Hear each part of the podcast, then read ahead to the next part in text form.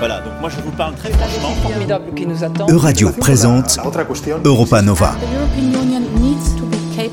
Nériciane Zingula. Bonjour Nérissia. Bonjour Laurence. Pour revenir sur l'actualité européenne de la semaine, il semblerait que la guerre en Ukraine ait changé le contexte pour le bras de fer entre Varsovie et Bruxelles. Tout à fait Laurence. Jeudi 2 juin, Ursula von der Leyen s'est rendue en Pologne, une visite ayant permis la validation du plan de relance polonais après plus d'un an de blocage dans le cadre des atteintes à l'indépendance de la justice. Alors comment justifier ce choix de la part de la Commission européenne? Eh bien, pour justifier ce feu vert, la présidente de la Commission européenne a rappelé que le pays a accueilli des millions de réfugiés ukrainiens depuis le début de l'invasion russe et que la Pologne est l'une des cibles du chantage énergétique opéré par la Russie, comme nous l'indique RFI. Toutefois, pour avoir accès à ces fonds, Ursula von der Leyen a déclaré que des réformes du système judiciaire seront nécessaires. À savoir, l'actuelle chambre disciplinaire doit être abolie et remplacée par un tribunal indépendant, le régime disciplinaire doit être réformé et enfin, les infractions disciplinaires doivent être supprimées. Est-ce que ces réformes ont été entendues par le, le gouvernement polonais? Il semblerait que oui, hein, Laurence. La Pologne a finalement adopté un projet de loi visant à assurer l'édite réforme et se verra allouer les quelques 24 milliards d'euros de subventions et 12 milliards d'euros de prêts pour le redressement du pays. Et du coup, comment ont réagi les acteurs européens face à cette, face à cette annonce? Alors, euh, cette décision n'est pas passée sans réaction hostile, hein, et en particulier de la part des eurodéputés. Arte revient sur l'impression de ces derniers qui estiment que ce projet de loi est avant tout cosmétique. Qu'entendent-ils par euh, cette métaphore? Eh bien, selon eux, la chambre disciplinaire continuera à fonctionner, mais sous un nom différent. Ceux-ci attendent une véritable liquidation de la chambre.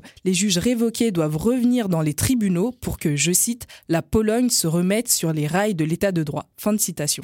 Et dans ce contexte, lundi 6 juin, trois figures du groupe Renew au Parlement européen ont appelé à soumettre au vote des députés européens une motion de censure contre la commission d'Ursula von der Leyen Affaire à suivre. Côté géopolitique maintenant, euh, Neritsia, il semblerait que l'unité européenne dans le contexte de la guerre en Ukraine risque de s'affaiblir aux yeux de certains États membres. Exactement, Laurence. Alors que s'est tenu la semaine dernière un sommet exceptionnel du Conseil européen validant le sixième paquet de sanctions à l'encontre de la Russie, la Hongrie a finalement déposé une nouvelle fois son veto vis-à-vis de l'embargo sur le pétrole, comme nous le précise Ouest France. Est-ce que c'est la seule concession accordée à la Hongrie dans ce contexte? Eh bien non, hein. l'UE a finalement écouté le souhait de Budapest de retirer de la liste des personnalités sanctionnées le patriarche de l'Église orthodoxe Kirill, considéré comme un allié de longue date du président Vladimir Poutine. Comment Viktor Orban justifie-t-il, lui, cette prise de position?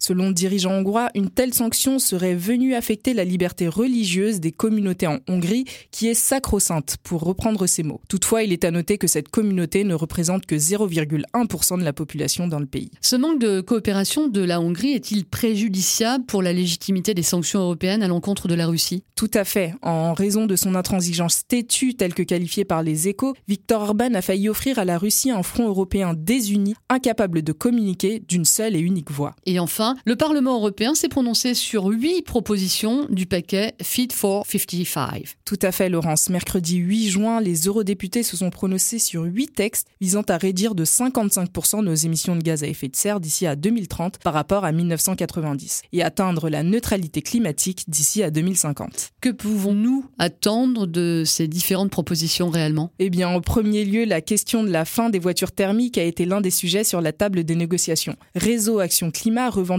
l'importance de cette mesure visant à mettre fin à la vente des véhicules thermiques neufs d'ici à 2035. De plus, les eurodéputés se sont exprimés sur le mécanisme d'ajustement carbone aux frontières. Comme le souligne Actu Environnement, cet instrument a été pensé comme une réponse à la problématique des fuites carbone afin d'éviter que les efforts pour limiter les émissions de carbone ne soient annulés par nos importations. Comment était perçu le vote de, de ce paquet euh, Fit for 55 Les avis sont mitigés à ce sujet. Hein. Si la tribune qualifie ce vote d'historique pour le Parlement européen, l'eurodéputé Pascal Canfin estime que ces propositions ont fait l'objet d'un lobbying intense à Bruxelles. Il a malgré tout conclu que l'UE a, je cite, la possibilité d'accélérer le Green Deal de manière assez significative dans les quatre semaines qui viennent. Fin de citation. Ce vote au Parlement européen représente donc une étape importante dans la mise en œuvre de la politique environnementale européenne. Merci Neritia, à la semaine prochaine. Merci à vous Laurence, chers auditeurs, n'hésitez pas à vous rendre sur le site internet d'Europa Nova pour approfondir les sujets abordés cette semaine dans notre newsletter Europe Info Hebdo.